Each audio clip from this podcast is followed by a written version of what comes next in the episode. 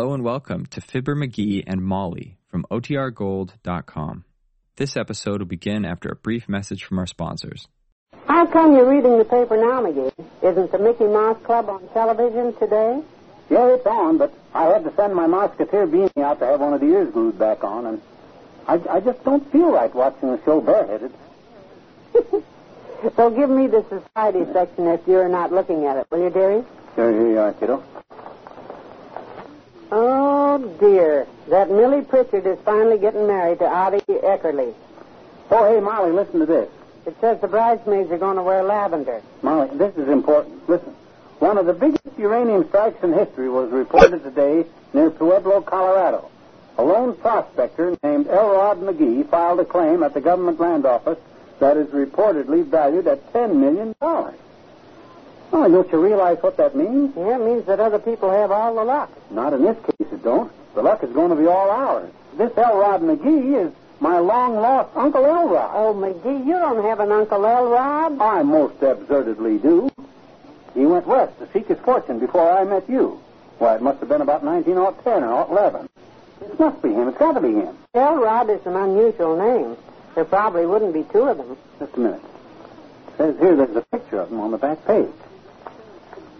Does it look like the same person? Hmm. Well, it's hard to tell. Man changes some in 45 years. Let me get out the old photo album here. I think he's from one of the group pictures I got in there somewhere. Of course, even if it is the right person, he may not remember you. He'll remember me, all right. In fact, I think I'm his only living ancestor. It's the same one, Molly. He's got a handlebar mustache in this picture. But look at the way the ears are set. Yeah, there is a resemblance. Oh, there's no doubt about it. You see how the nose bends off to the right there in both pictures? Molly, we're on easy street. well, I don't see how you figure that, McGee. Even if this man is your uncle, he's under no obligation to share his good fortune with us. You haven't had any contact with him for years and years. Molly, he's an old man now. He's probably longing for the companionship of a family. We got as much companionship to offer him as he's got money. It's only right that we should ask the poor old lonely old fellow to come and pay us a visit. Oh, McGee, he'd just think we were after him for his money. Not after the kind of a letter I'm going to write him, he won't. Here's a pencil and paper. You take this down as I dictate. It doesn't seem right to start being friendly with him just because he's rich. I can't think of a better reason. Now write this down and give me your best spelling. Dear beloved Uncle Elrod, my poverty-stricken wife and I have been thinking for some time how we'd like to share what little we have with our favorite blood relative, namely you. You're shoveling it on pretty thick, dearie. Molly, when I'm expressing my unbounded love for somebody, I just can't hold myself back. now, how was I? Oh, yeah. We don't have much of this world's goods, but as has always been the case, what's ours is yours. We want you to come visit us and enjoy all the comforts of home life. Your beloved nephew, Fibber. P.S. Bring your money with you. Molly, put that P.S. in capital letters. I, I want to be sure you don't miss it.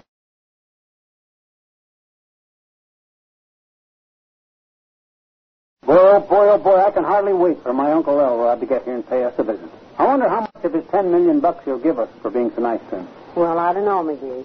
If I just made a uranium strike and then got a letter from a relative I hadn't heard from in 45 years, I'd think he was after my money. Molly, blood is thicker than money. And I'm Uncle Elrod's only living ancestor. There isn't a doubt in the world that he'll come and visit us. I plan to have a lawyer friend over for dinner the first night he's here, and that way it'll be easy for Uncle Elrod to change his will in my favor. I think you're taking an awful lot for granted, McGee. I'm taking it any way I can get it, preferably in big bills. The main thing, of course, is to make him feel at home. I'll let him have my easy chair. Oh, you will? Oh, yeah. We'll watch his favorite TV programs, even if it means I have to miss Rin Tin Tin for a week or two. McGee, we don't even know whether he's coming or not. After the heart-rendering letter I wrote him, he'll be here all right. You better lay in some food so he can make some of his favorite dishes while he's here. How would I know what his favorite dishes are? I've never even met the man. Yeah, I hadn't even thought of that. Well, he's a uranium prospector, so he must like sourdough biscuits and stuff prospectors eat. Oh, McGee, those were the 49ers who ate that way. Modern prospectors don't. Oh, wait a minute. I've got an idea. I got an old diary here in the desk drawer I used to keep when I was a kid. Uncle Elrod lived with us, Dan. I bet I mentioned some of the things he liked and didn't like right in here. Well, it's a possibility. You might check. Let's see. Begin with January 1st, 1910. Oh, here's a reference to him right away. Uncle Elrod got in very late from a New Year's Eve party and complained of seeing double when he woke up. hmm. Mama fed him tomato juice with a raw egg in it. Make a note of that, Molly. He likes tomato juice with raw egg. McGee, he just had a hangover. Molly, I don't pass moral judgments on people with ten million bucks, so get plenty of eggs and tomato juice in. But he had the hangover in 1910. Well, what's the matter with that? That wasn't a dry year. Now let me read further. January the 2nd. Uncle Elrod fell asleep smoking a cigar and set his mattress on fire. That means he smokes cigars, Molly. I'll lay in a supply of the best 15 centers I can find. Well, I hope he doesn't set fire to the mattress here. I don't care. Just so he don't have his money stuffed under it. Now, let's see. January the 3rd. Told Molly Driscoll I had a sprained ankle, so it would give me an excuse to take Fern Prawl to the midwinter dance. Oh, well, uh, we'll disregard that. January the 4th. McGee? Now, Molly, that was a long time ago. Telling me you had a sprained ankle so you could take that Huzzy Fern Prawl to the dance. The very idea. Oh, I was just kidding, Molly. I joked in my diary all the time like that. Well, it's no joke to me. I think that was a terrible thing to do. How you like that? I don't even have my hands on any of Uncle Elrod's ten million dollars yet, and already my home is being wrecked. You know something, Molly? Money don't bring anything but unhappiness with it.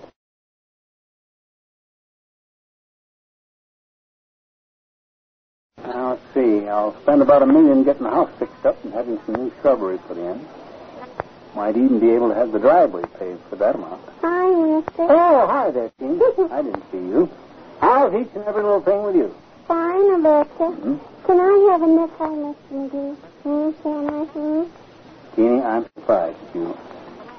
Word apparently has gotten around the neighborhood that my millionaire Uncle Elrod is coming to visit me, and no doubt will change his will in my favor while he's here, so the first thing you do is come fawning around trying to get a cut out of my newfound wealth, taking advantage of our friendship in the procedure. I'm sorry. Now, you ought to be. You ought to be ashamed of yourself to boot, Jeannie. Just what would you have done with that ill-gotten nickel if I'd have been soft-hearted enough to give it to you? I was going to put it in the parking meter out in front so you wouldn't get a ticket for leaving your car there. Oh. Well, I'm sorry I misinterpreted your motives, Jeannie. I guess I'm just being overly cautious about not letting any sharpies talk me out of the money I'm going to get. That's okay, Mr. McGee. Mm-hmm. Say, are you really going to be a millionaire? I mean, honest and truly, you? I mean, no kidding, honest? Cross your heart and hope to die? Are you really? Well, well, sure, Aunt Jeannie. My Uncle Elrod has made a rich uranium strike out in Colorado, and I'm his only living relative, and he's coming to visit me. I'll just put two and two together from them events, and what do you got? I don't know. I can't add. Well, you got me being wealthy. That's what you got. Uncle Elrod will be so happy to have me open my home to him that he's sure to give me at least a couple of million on account. On account of what? On account of I'm his favorite nephew. You know, Jeannie, your neighborliness and wanting to save me from a traffic ticket has convinced me that I ought to spend a good part of that money on my friends. Why? Yes, sir. And you certainly aren't going to be left out when the goodies are garnered, sis. I'm going to see to it that you get a brand new party dress. Gee, a pink one with blue bows around the hem? Hey, is that the color you want? No, I like green. Oh, you do, eh? Hmm? I say you do, eh? Do what? You like green. So do I. And a green party dress it'll be. Is there anything else you'd like to have me buy for you? Well, I'd sure like a slide of it. Oh, so you can go sliding this winter, eh? No, next summer. Next summer? How can you slide on a sled next summer? Well, my daddy told me when that Mr. McGee starts giving away things for nothing, it'll be a cold day in July. Mm-hmm. So long, mister.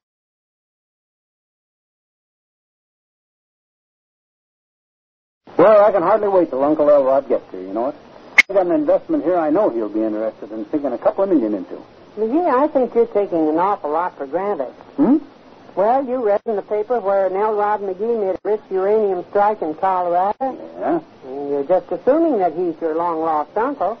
And even if he is, there's no assurance that he'll come and visit us. Oh, he'll be here all right. After that heartwarming letter I wrote him, nobody could resist the invitation. And when he gets here, I'm going to hit him right between the eyes with an investment that'll let him double his money in six months. I don't want you badgering that poor old man with your crackpot ideas. This is a good crackpot idea. Just look at these schematic drawings I made. Ain't that something? They look like crude pictures of an automobile. That, my dear spouse, is the new McGee Super 6. Schematic. Technically, it'll be named after Uncle Elrod since he's putting up the money. But by the sheer, sheer coincidences, it also happens to bear my name.